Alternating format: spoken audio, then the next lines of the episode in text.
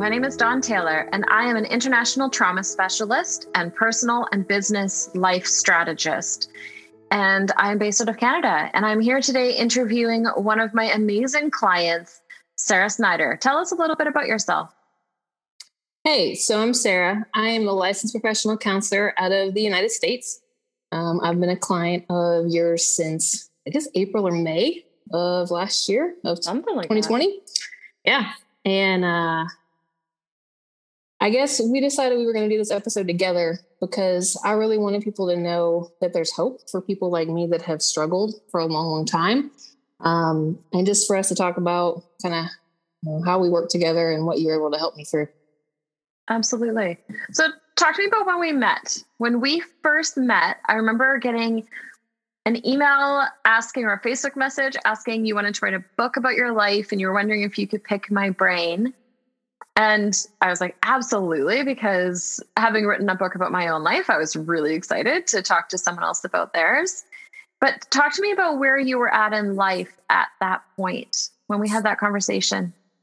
So it's funny to me now uh, because back then I thought I was really in a, a good place. Uh, I was having daily, pretty much daily suicidal thoughts numerous times a day, but I had lost some of the intent behind the action, but I still had the thoughts. I was still going to pretty severe depressive episodes. Um, but in my mind, that was, I don't know, I wasn't being hospitalized all the time anymore. And so in my mind, I was like, well, like, this is the best my life's going to get. Like I can write my book. Like I, you know, this, this will be good. Um, but it's funny now to look back and be like, man, like I was struggling and I was struggling hardcore. It's just that, you know, it's a different life now today. Oh, you really were. I remember, do you remember when we were talking about it? And I said, you know, if you're going to write a book about your childhood and some of your trauma that you've lived through, you do know it, like it's going to be out there for the public. And you were like, oh, yeah. And I was like, okay, so tell me about it. And you, like, I slammed up. Rose, like you could not say a word about your past. And I was like, so I'm pretty sure you're not ready to read a book or sorry, write a book yet. But let me know when you are. It was funny because I think you were kind of mad at me. a little bit. But it was funny to me because uh, when we first met, it wasn't under the guise of coaching. That's not why, you know, that obviously no, that's not why I reached out. And at the end, you were like, you know, I'd, I'd be willing to coach you if you were ever interested in that. And I was like, huh, this is strange because I feel like I'm okay. and the look on your face, like you were always so composed and always so like perfect, like, but the look on your face was like, shock that you thought that I was in such a good place. I was like, oh, maybe she can help me. Uh, but we got off the call and I thought more and more about it. And I hadn't hadn't really ever met anybody that spoke my language. And I felt like when we had talked during that call, you actually understood me and you actually spoke my language. And I was like, maybe she can help. Like maybe there is kind of more hope. Maybe there is hope for me that I didn't realize was out there. And so I don't know. So much hope so much hope. So, if you're willing, would you like to tell us a little bit about your childhood, as much as as much as you're willing to go into? Sure. Um, so the brief is that I was raised in a a cult or a cult like environment. Um, I was sexually abused pretty much the entirety of my childhood. Uh, some of my first memories are being abused up until I was about 12 or 13. Um, you know, it's funny, there's just a lot about that particular situation about you know when, when you outcry right and people don't respond or people don't help you and you find out people knew what was going on and didn't protect you and you know, things like that right that just should never happen to a kid uh, at all. But it turned into you know as i as i continued into adulthood right i took on a lot of shame for things that i didn't deserve to take on shame for um, and i took on a lot of I don't know, depression, right? And suicidal ideation and a bunch of other things that totally. that I didn't need to own, but I owned because I didn't know how else to cope. Oh, it was your it was just coping skills. 100% it was. And so with that, you also ended up with a lot of different diagnoses, didn't you? I did. So uh, I, I've had a, quite a few, but uh, first uh, they diagnosed me with major depressive disorder. And then I got into college and they said, no, it's bipolar disorder. And then um, I had a couple of psychiatric hospitalizations, and during those hospitalizations, they actually came and they said, "No, you actually have dissociative identity disorder, uh, DID, which is formerly multiple personality disorder."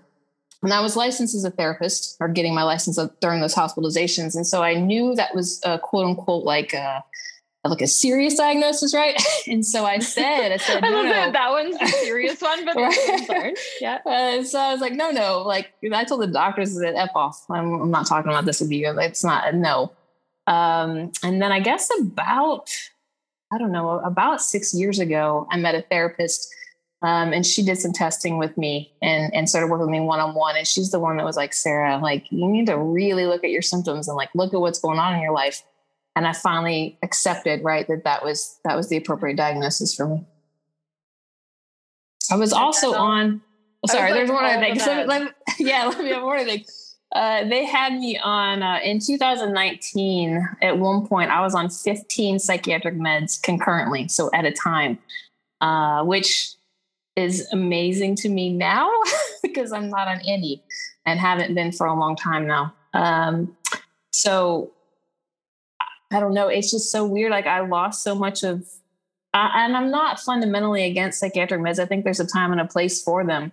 Oh, 100%. Um, but 15 meds at one time, like I just, they, but they couldn't. And the doctor, my psychiatrist told me not long before I met you, though, my doctor actually told me, she said, Sarah, I don't know what else to do for you and um, she said, uh, we, we, we, I don't know how else to help you. I don't know what else to do. She said, you're on every med. You have been on every med that I could think of to put you on. Um, and even my, my therapist at the time was kind of like, so we're trying, but we, we don't know. I don't know what to do anymore with you basically. Uh, which is real hard to hear, you know, when you're in that spot. On that note, I say this to people all the time, get other opinions, reach out, go different directions, right? because one might not be able to help you. But I mean, look at us. This random phone call about writing a book resulted in some pretty crazy results for you. So tell us a little bit about the DID. Like, what does that actually mean? And what did like daily life look like for you dealing with that? So it's interesting. They've actually made horror movies uh, about DID um, oh, which yeah. is really which is really sad, you know, because it's a beautiful coping skill. Uh, because what it does is when it's it's primarily it's developed, you know, when children have ongoing pervasive trauma that they can't escape. Um, yeah. And what it does is it allows you to basically have multiple personalities, right? And you don't remember things that happen to you. So as a child, right, it's a beautiful coping skill. But when you become an adult with that, people can't typically tell. Like people can never really tell when they met me. And I had a successful career. I still do, right? Everything was great uh, as far as like career wise. But I would forget things all the time. I would go to the grocery store and I would come out and not have any idea what I had purchased, right? And I would have a bunch of toys, right, that I had bought and not know why. I would go on vacations to Europe uh, with friends and not remember huge chunks of the vacation, and and they would get upset when we got back. And they, do you remember going to this restaurant or that restaurant? I'm like, I'd have to fake it, right? Um, I would meet people all the time uh, and not have any memory of meeting them, right? Because it was essentially like a different personality that had met them, and I would have to fake it. There were times it was funny. There were times, especially in university, when in college, when I was stressed out. Uh, there were times when I call it waking up. Like I would, I would like come to, and I'd be answering a question or giving a speech or doing something, and not have any idea what had come out of my mouth, not have any idea what was going on. Yeah. Um, and so I thought I had early onset Alzheimer's. That's what I had told myself was that I had early onset Alzheimer's. And so I took pictures of everything because it was the only way I could remember anything. Um, so yeah. Which by the way, you still do and they're beautiful. Thank you. Like it's, it's now I love habit, how many pictures. I know, right? But now it's not out of a need to. Yeah. So how has our work been so different? Like in the nine months that we've worked together, because you've made claims that the DID is cured, like it's gone. And I know that your psychiatrist, psychiatrist, your psychologist, they're a little like, what the heck is going on? yeah. But how has how has like traditional therapy versus what we've done been like how has that worked out for you what have the results been where are you at right now so it's interesting because one of the things that with the, with the dissociation is that I had a lot of chatter in my head uh, pretty much all the time. And so people will often say, well, like, how many voices do you have and how, how many persons and all this, that, and the other. Um, and it's not that they were all present all the time, right? But but not only did I lose track of time, right, but I also often had other conversations going on in my head to the point where sometimes I would like hit myself in my head just because it would be so loud and I couldn't get it to get quiet. And my therapist, you know, as a therapist, right, I'm, I'm aware of a lot of the licensing rules and regulations. And she she would try sometimes to kind of sort of get to know them. Um, but in 50 minutes once a week, like they just it it just wasn't gonna happen. And then you came along and you were like, no, totally. It's cool. They can ask me whatever. And I, you know, as a therapist, like you're not also not allowed to, to give clients much information about yourself, right? So that trust factor was difficult to overcome too.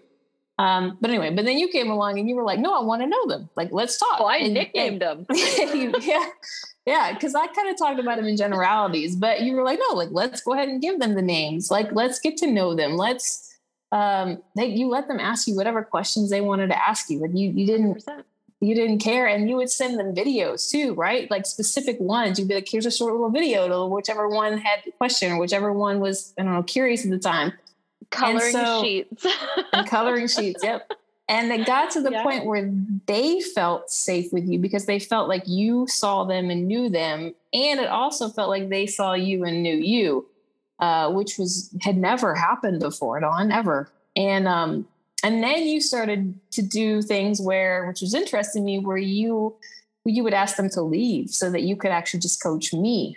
Um, and that never happened like that wasn't a thing in my life and so but they trusted you enough that they were like oh like okay like we can leave her like we, they felt safe enough to leave so that you and i could interact with other people they never felt safe enough to leave me alone it, it's hard to explain to people but um I don't I don't even know that you realize that that's part of the foundation of how they were finally able to go all together. It is because it was almost like reps. Like they had to they had to practice leaving me alone to see if I could keep myself safe, right? And then eventually I got 100%. to where it was like, oh no. So well, and with that though, part of that was I because I look at things so differently in coaching and life and mental health. Part of it was I was like, I can't coach the core you if they feel unsafe that I'm trying to get rid of them and they feel totally unsafe. So, how do I become friends with them, make them feel safe so that I can ask them to step out of the room for a minute to actually do the core work with you? Because, of course, in every single therapy session you probably had in your entire life, they were like, no, we're not going on. Like, they were just like yep. yammering in the background yep. to try to protect you and take care of you because that's their job.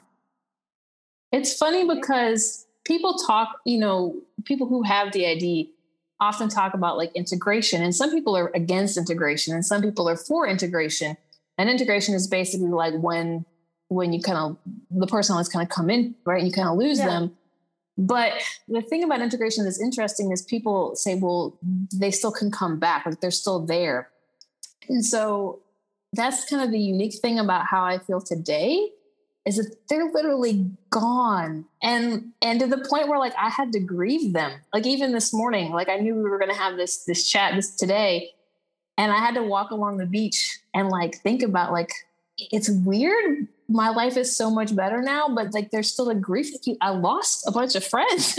Like it, it, they were you know, your buddies. But they're but it's interesting because i mean they're gone. Like they're not there. Like I couldn't even call him back if I wanted to, which is, I don't know, it, it's hard to explain to people how different things are in my brain now, how quiet things are and how calm things are and how I'm able to like concentrate and focus. And I don't, it's, it's a different life.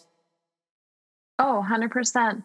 So talk to me about what is life like you, what is life like for you today? Now that so, like we've done this work and we've gotten to this point where like you don't have the voices in your head, you're not having the suicidal thoughts. Like, where are you at right now today, nine months later? So I'm from Texas, but I'm currently living in Costa Rica. it had been my dream for not a, long, a bad thing. not a bad thing.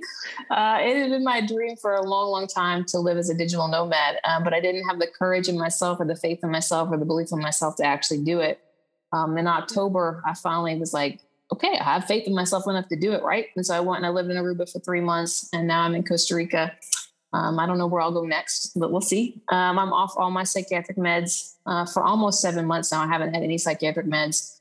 Um, I just take a daily thyroid med and a, and a, vitamin, which is weird, right? If you think about the fact I used to be on 15 at a time. well, um, a quick pause on that. It's not that you've just gone off of them and you've just lived this like really boring, quiet, neutral life that has not brought any stress or anxiety or like, right? Like you've lived through a global pandemic and moving and changing careers and starting a different business. Like you've had some pretty crazy stuff go on in that nine months of not yeah. being on meds. Well, that's that's the interesting thing because I tell people I was like, I want to live in the life of my dreams, and people mistake that right, and they think that life is perfect, and I'm like, no, no.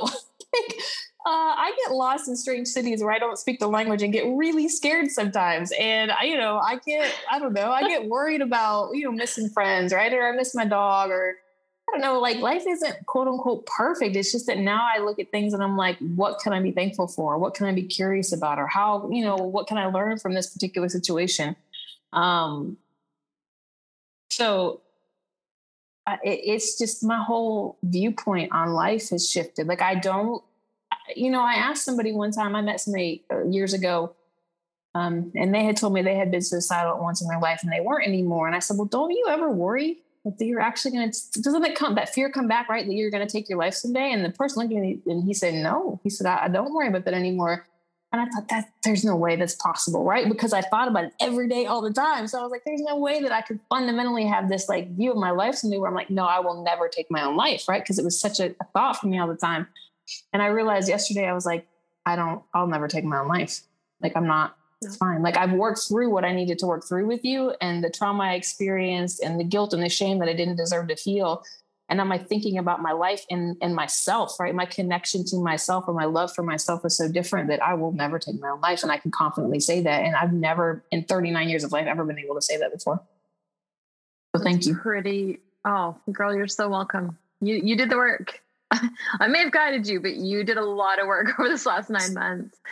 What have you learned about yourself from sharing your story and starting to open up with people? Because so many people in your life had no idea what was going on. And all of a sudden, you're posting things and writing about things and opening up. And like, there's a different level of vulnerability that's gone on with you in the last nine months. Uh, there's a huge different level of vulnerability that's gone on. Understatement huge. of the day. um, it's interesting. I'm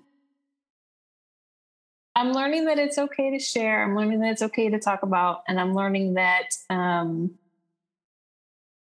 it's a balance, right? Because I want other people to know there's hope. I want other people to know that that they can heal. I want other people to know that that there's there's I don't know that that, that life can be this good, right? Because I didn't even know life could ever be this good. Period. Like I didn't know people could experience this kind of joy. Um, but I'm also realizing that I have to kind of protect myself too, right? And that what I share is in a little bit of a selfish way for me, right? To process and to heal and, and to put it out. And there's a little bit of a balance there between me protecting myself, right, in my story, um, in my heart, right, along with sharing, you know, so that other people know that that there is hope. Oh, totally.